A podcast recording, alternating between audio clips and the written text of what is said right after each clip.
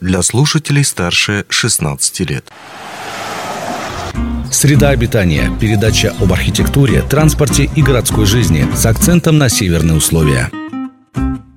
Добрый день. Вы слушаете радио «Алмазный край». В эфире наш подкаст «Среда обитания». И сегодня мы поговорим об озеленении городов. Насколько эта тема на самом деле сложная. Какие подземные камни она э, может себе содержать. И действительно, что нужно знать перед тем, как начать озеленять город или проводить какую-то реконструкцию. Об этом мы сегодня поговорим с нашими собеседницами, которые являются настоящими профессионалами своего дела и занимаются озеленением э, в Восточно-Сибирском регионе. Причем в в таком большом городе, как Иркутск, работает. Итак, с нами на связи сегодня из города Иркутска ландшафтный архитектор Анастасия Репина и дендролог Ольга Пантюхина. Здравствуйте, рад видеть вас в нашей студии онлайн.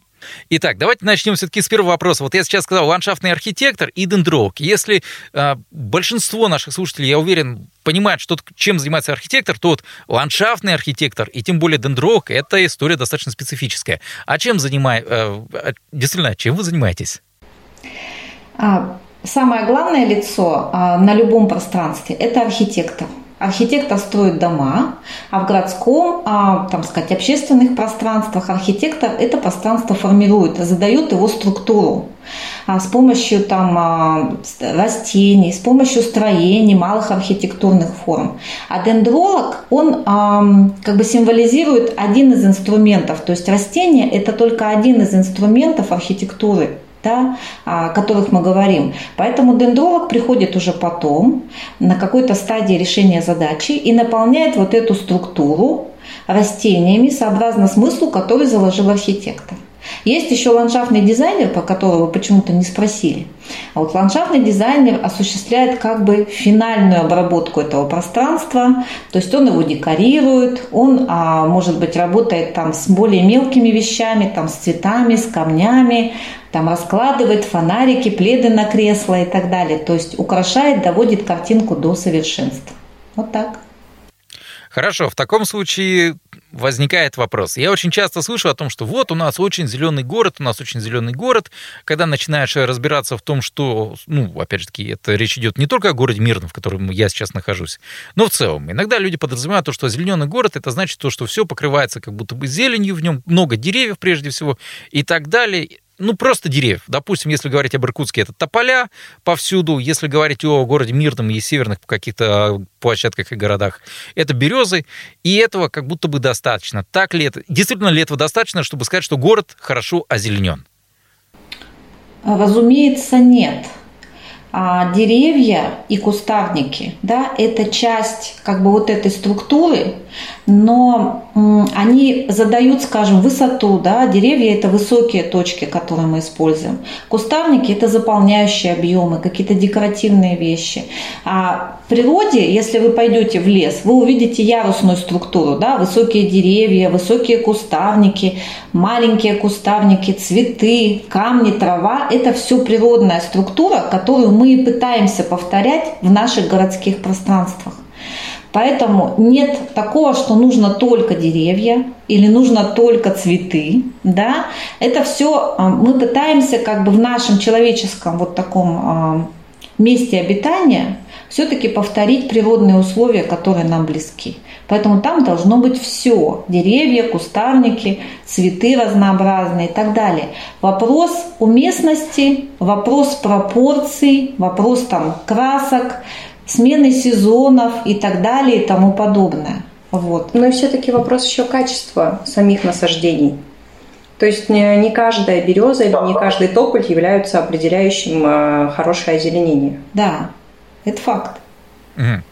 Хорошо, в таком случае вот э, вы немножко предварили мой вопрос о том, как, по идее, все должно было быть по уму. То есть как делается это все по уму, когда а, мы планируем озеленение в городе. По сути, вы вот рассказали о роли и архитектора, и ландшафтного архитектора, и дендролога, но де-факто, вот если смотреть на саму эту процедуру уже с подрядчиками, генподрядчиками и так далее, как это все должно выстраиваться, чтобы в итоге а, горожане получили здоровую, нормальную, хорошо озелененную среду? Ну, когда мы говорим о правильном озеленении, то нужно говорить о его большой роли на самом деле для города. Ну, э, то есть это же не просто деревья в городе, это целая там био, там урбо-система.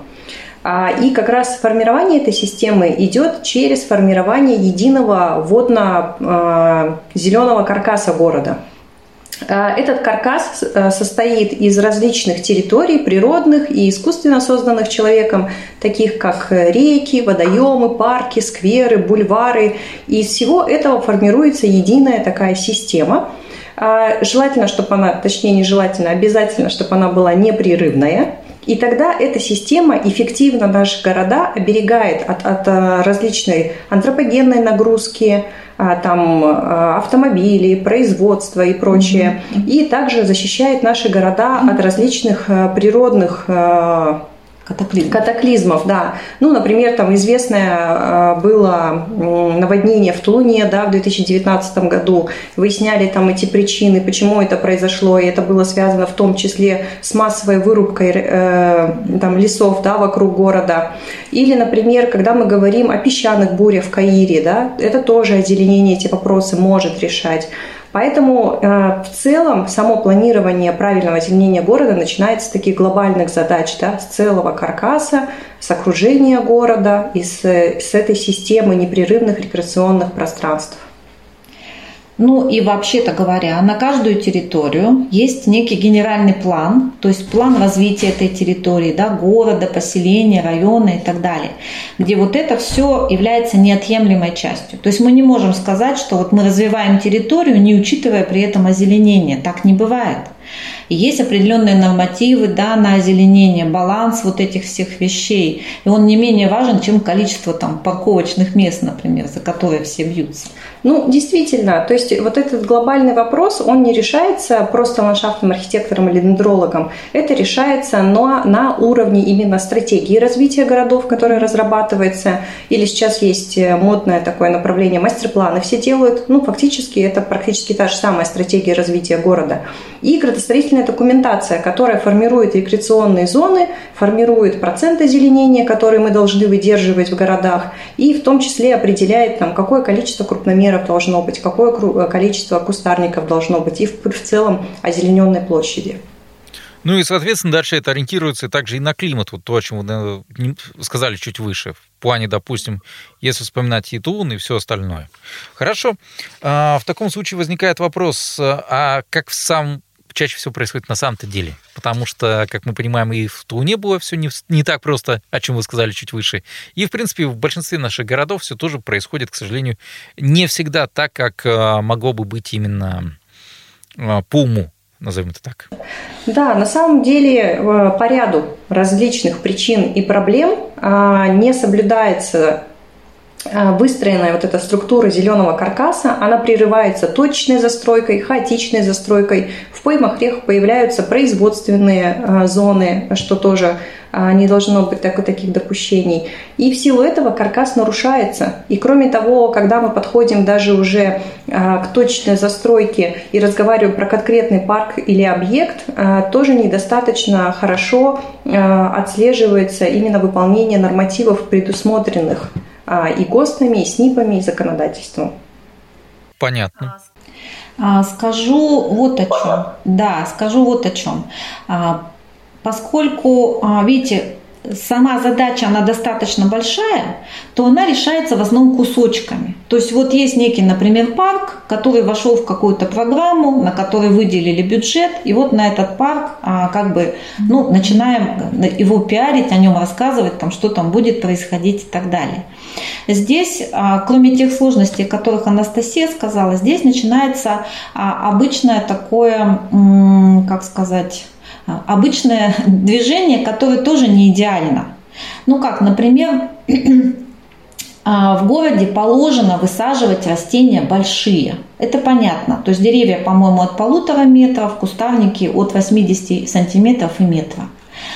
А посадочный материал, естественно, дорогой. Почему он высаживается таких размеров? Ну, чтобы его не поломали собаки, например, или там самокатчики, да, наше новое зло, или там дети все-таки, да, потому что когда кустик мы, мы сажаем там 40 сантиметров и деревце такое тонюсенькое, да, его кто угодно повредит. То есть надо сажать достаточно зрелый посадочный материал. А достаточно зрелый это какой? Но, по-моему, по норма... да, это подрощенный, сформированный, подготовленный в питомнике под пересадку. Два с половиной даже, по-моему, для дерева, да, Анастасия поправляет. Вот, то есть это должны быть достаточно большие растения. Во-первых, чтобы сразу иметь некий вид, да, чтобы не ждал город 10 лет, пока оно, наконец, там примет э, какую-то заданную, заданную конфигурацию. А во-вторых, э, просто в условиях города трудно сохранить маленькое растение. Возможно, вы видели иногда, что сажают вот этот прутик, вокруг него четыре таких осиновых кола, да, чтобы его защитить. Это все как бы ни к чему не приводит. Это вопрос бюджета, потому что большие растения, они стоят больших денег, и посадка их тоже стоит, ну, как бы затрат. Это уже техника и так далее. Это один момент, который является очень важным, это бюджет. А второй момент – это, наверное, не совсем такой достаточно культуры, связанной с озеленением, потому что очень мало кто понимает, какой уход будет за этими растениями, какой нужно как бы обеспечить для них. И кто этим будет заниматься, да, то есть вот разовые усилия по созданию этого сквера парка мы предприняли, да, бюджет выбили, посадили эти растения, а что будет дальше? И вот на этой стадии, что будет дальше, да, очень много как бы а, превращается в ничего, потому что мало высадить, надо еще сохранить, надо за этим достойно ухаживать, делать обрезку и так далее. И вот это тоже еще один а, такой сложный момент. А действительно, а что будет дальше? Вот вы сейчас говорите обрезка и так далее. Вот а, мне как обывателю, ну, раньше всегда казалось, что ну посадил это дерево, и оно как-то да вырастет. И бог с ним. Ну, типа, вырастет, да вырастет. А на самом деле, что туда вкладывается? Смотрите, опять-таки, какое дерево вы хотите посадить. А, например, я могу сказать, в этом году весной а, мы специально ходили, а, у нас есть Иерусалимский парк такой в городе, он не так давно сделан, да, хотя это старая территория, мемориальная. Иерусалимское кладбище там и так далее. И вот там очень четко видно. Там есть так называемые видовые растения, которые просто там себе выросли. Те же тополя, какие-то черемухи, клены синелистные, что насеялось условно на халяву, да, то там и растет. И есть некоторая часть культурных насаждений, которая визуально резко отличается. То есть, когда высаживается там липа мелколистная, изначально стройное растение с ровным таким стволом, с красивой корой, с красивой формой кроны, это совершенно другая история. Ну и, как мы понимаем, тоже совершенно по-другому это выглядит. Так вот, липа, например, нуждается в какой-то периодической санитарной обрезке. Да? То есть э, подсохшие ветки, больные растения как-то должны лечиться, да? например.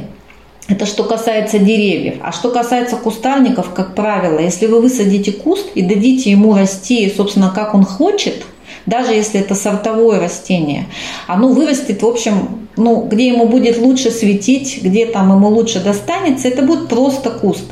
Но когда высаживаются живые изгороди, они обязательно должны формироваться. И если их запустить, это, ну, как бы реставрировать это очень сложно.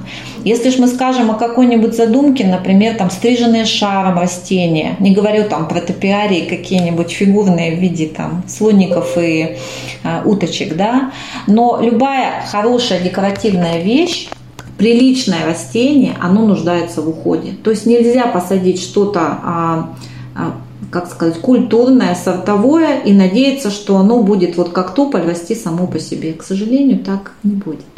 Но даже те самые тополя, да, которые mm-hmm. растут сами по себе, почему сейчас так много нареканий от жителей, да, что там у них пух все время летит, это очень вредно для астматиков, для аллергиков. На самом деле это же все связано с неправильной их подрезкой ну, то есть, да. Да, то есть когда дерево травмировано, то оно меняет пол с мужского на женский и начинает активно выпускать пух, чтобы пытаться размножиться и спасти, собственно говоря, свой вид. А, и те задачи, которые изначально были заложены в тополя, что они такие прекрасные, как фильтрационные системы работают, да. там отлично угу. чистят городской наш воздух, они были сломаны как раз за счет вот этой неквалифицированной подрезки и неправильного ухода за ними. Надо же, не, не подозревал даже, что так все сложно с тополями устроено. А, хорошо, здесь еще возникает вот какой вопрос, надеюсь, то, что я успею до него добраться, а именно по трендам, по трендам озеленения. Мы знаем то, что все равно в, любой, в любом направлении архитектуры есть э, какие-либо тренды, связанные с э, направлениями в ту или иную сторону экологичности, не экологичности, именно модерновости использования озеленения и так далее. А сейчас на что смотрят современные архитекторы, ландшафтные архитекторы и дендроги э, в плане создания своих проектов новых для благоустройства? Ну, какие тренды мы можем выделить? Во-первых, а, очень важный тренд – это следовать природе, а не двигаться ей наперекор. То есть нужно учитывать, что мы а, живем в определенном климате, да, есть определенные условия, и а, чем более мы пойдем естественным путем, тем это будет ну, выигрышнее и правильнее. А важный тренд сохранения той растительности, которая есть, пусть это даже будут тополя, которые сегодня нам попались на язык. Потому что мы часто видим, что на территориях строителям проще убрать всю растительность для простоты проведения там, их работ по благоустройству и потом насадить, вот не забываем, наши прутики. Поэтому, конечно, сохранять растительность, а, может быть, пошагово заменять ее, да, вот эти вот вещи, это тоже очень важно. А, важный самый тренд, который вообще надо было начинать, это все-таки осмысленное проектирование. Не по типу, что а вот у нас есть место свободное, давайте мы что-нибудь там посадим. То есть должно быть некое содержание, некая концепция, идея, что это за место, как это вписывается в генплан территории, как это следует там ценностям, может быть, культурным кодам города и так далее. То есть осмысленность в этих работах обязательная. Ну а также э, уход обязательно уход. То есть это не то, что вот посадили, и оно там себе растет, и слава богу зеленое, и слава богу живое. Да, чтобы оно все-таки еще было ну, декоративное, чтобы оно украшало, а не, так сказать, за неимением лучшего. Тренд на восстановление территорий. А, вспомните там а, промзоны, да, вот эти э, места, где, допустим, у нас гаражные кооперативы и так далее. Сейчас, допустим, их расчищают, делают точечную застройку. Эти территории, они тоже должны включаться в этот каркас всеми средствами, которые возможны. Потому что, ну, вот это хозяйство, к сожалению, оно было в загоне достаточно давно, и надо его людям возвращать. Тем более, что, еще раз повторюсь, очень много мы вырубаем под застройку и под дороги. У нас, во всяком случае, это так происходит. Хорошо. А еще один момент. Вот вы затронули историю с тем, как проходило раньше озеленение. Зачастую оно даже так проходило. То, что люди, ну, допустим, на субботнике или еще где-то видели свободный пятачок, а почему бы его не засадить чем-нибудь и засаживали. Это очень история напоминает мне мирный, где на субботниках, ну, город, опять же таки, молодой относительно, каждый субботник люди выходили и застраивали, ну, старались посадить как можно больше деревьев проводить озеленение вот в своем тогда понимании. Засаживали все это дело березами. Сейчас эти березы стали, ну, такой повсеместной приметой нашего города. Везде они видны, зимой они покрываются инем и так далее и тому подобное. А с другой стороны, а, специалисты, которые пытаются дальше какие-то кустарники или еще что-то в этом духе подсадить, говорят, что не так все просто с этими березами, то что не так уж и было хорошо и здорово, что их так много насадили, и вроде как будто бы есть там подводные камни. Вот, а что за подводные камни могут возникать, когда ну, весь город, грубо говоря, усеян или засеян а, березами? Вот таким вот стихийным способом. А, береза плохой компаньон для других декоративных растений. Да, она занимает а, место, затеняет участок, и самое главное, она отнимает влагу. Поэтому надо понимать, что есть ассортимент растений, которые можно рядом с ними высаживать, но только с южной стороны. То есть если у вас есть дорога, да, с одной стороны дороги у вас будет теневая часть под березами, там ну, бесполезна эта история. С хорошо освещенной стороны дороги вполне можно что-то высаживать. Вот. А желательно, а, конечно, обеспечивать полив. Вот с этим самая тяжелая история, да, потому что хотя бы на момент старта растений, когда они приживаются, надо, чтобы был неплохой полив. И надо смотреть э, место, потому что ну, совсем близко к березе, совсем под ней, ну, вряд ли вы что-то высадите. Опять же, в защиту березы скажу, что быстрорастущее дерево, светленькое, такое а, родное достаточно, да, по всем, а, по всем стереотипам. Я видела на ваших материалах видео, да, что они у вас не очень высокие, ну, потому что климат такой, что сильно как бы не вырастешь. Поэтому надо радоваться в принципе тому, что, что березы хотя бы есть, да, что они фильтруют опять-таки э, воздух от газов, да, создают вот эту какую-то зеленую приятную глазу полосу и дают нам кислород, не забываем.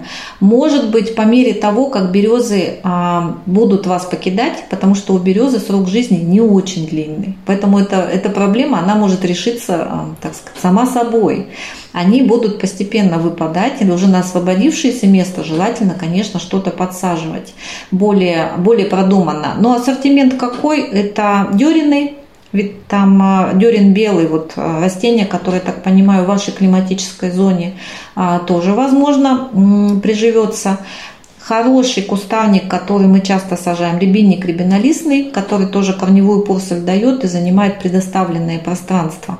Знаете, мы для чего любим его высаживать? Он не очень высокий, а большая объемная зеленая масса, и он очень хорошо ловит газы на уровне низком, да, то есть выхлопные газы, от которых страдают, как ни странно, дети.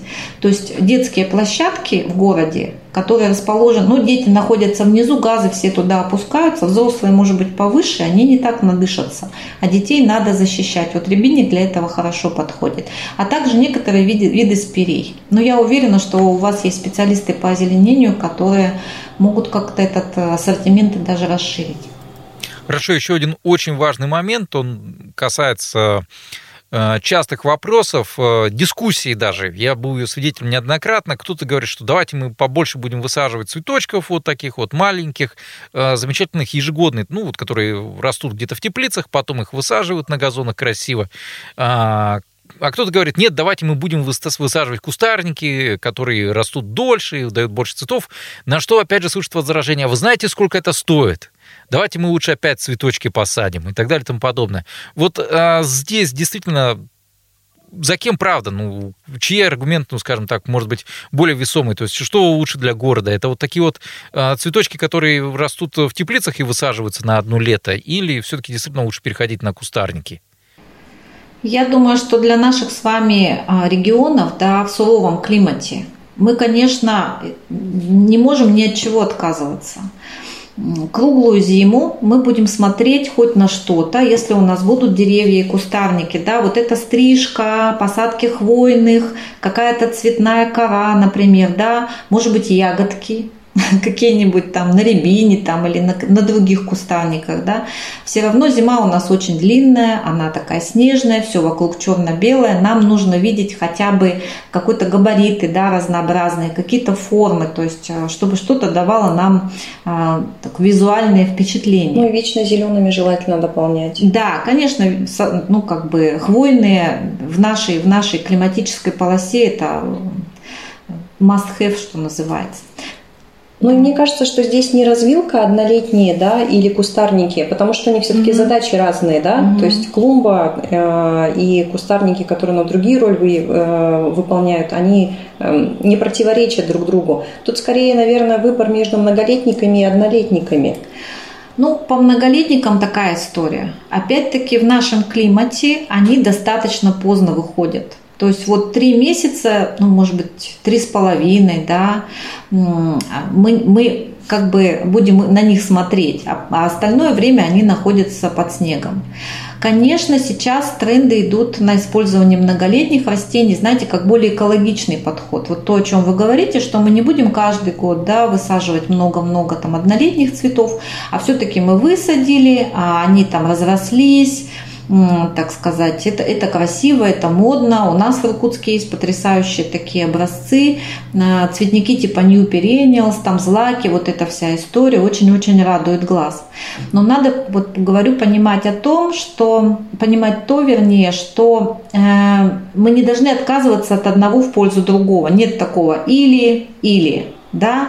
Везде есть экономическая целесообразность, и у однолетних цветов, которые действительно выращиваются рассадой и высаживаются на клумбы, у них есть большое преимущество. Они цветут весь свой срок. То есть многолетние растения, ну, например, там, я не знаю, возьмем ирис или лилейник, да, у них короткий срок цветения.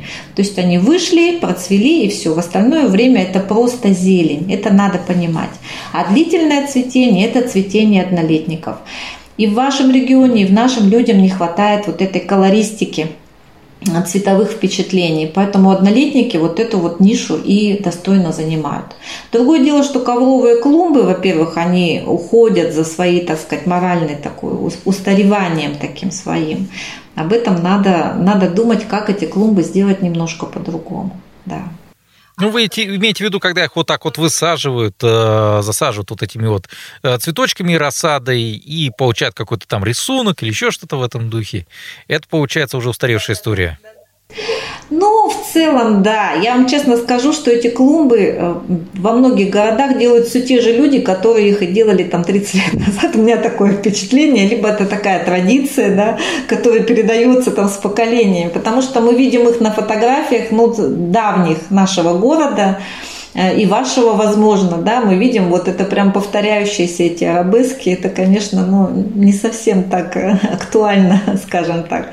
Что касается экономической целесообразности, ну вот скажите, что целесообразнее? Один раз делать э, асфальтовую дорогу так, чтобы ее 10 лет ничего с ней не делать, или каждый год делать ямочный ремонт?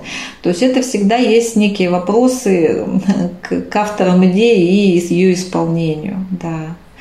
Ну, здесь еще есть вопрос к самим жителям, потому что в городах есть большая проблема. А, первый Первую посадку однолетников обычно а, разворовывают жители. То есть бабушки активно выкапывают это все из клуб, и это засаживается затем повторно. То есть, ну, я знаю, что есть в определенных местах, где на клумбу изначально закладывается двойной бюджет, ну, потому что первый слой, он будет выкопан. Хорошо. Есть еще один такой момент. Э, вот слово «газон» у нас э, в русском языке оно приобрело совершенно такое вот э, совершенно размытое значение. Им называют все, что угодно. Вот иногда травку, так скажем, посеют, ну, скажем так, обведут это все, окруж... окружат забором каким-нибудь, чтобы люди, не дай бог, не ходили. Называют это газон. А, где-то еще вот э, тоже посеют травку, ну, совершенно в каком-то стихийном пустыре, и тоже назовут это газон. Или просто не посеют, просто скажут, что вот этот, вот, по идее, пустырь, где, ну, растет, может быть, одна березка или еще что-то в этом духе, это тоже газон. А что на самом деле такое газон?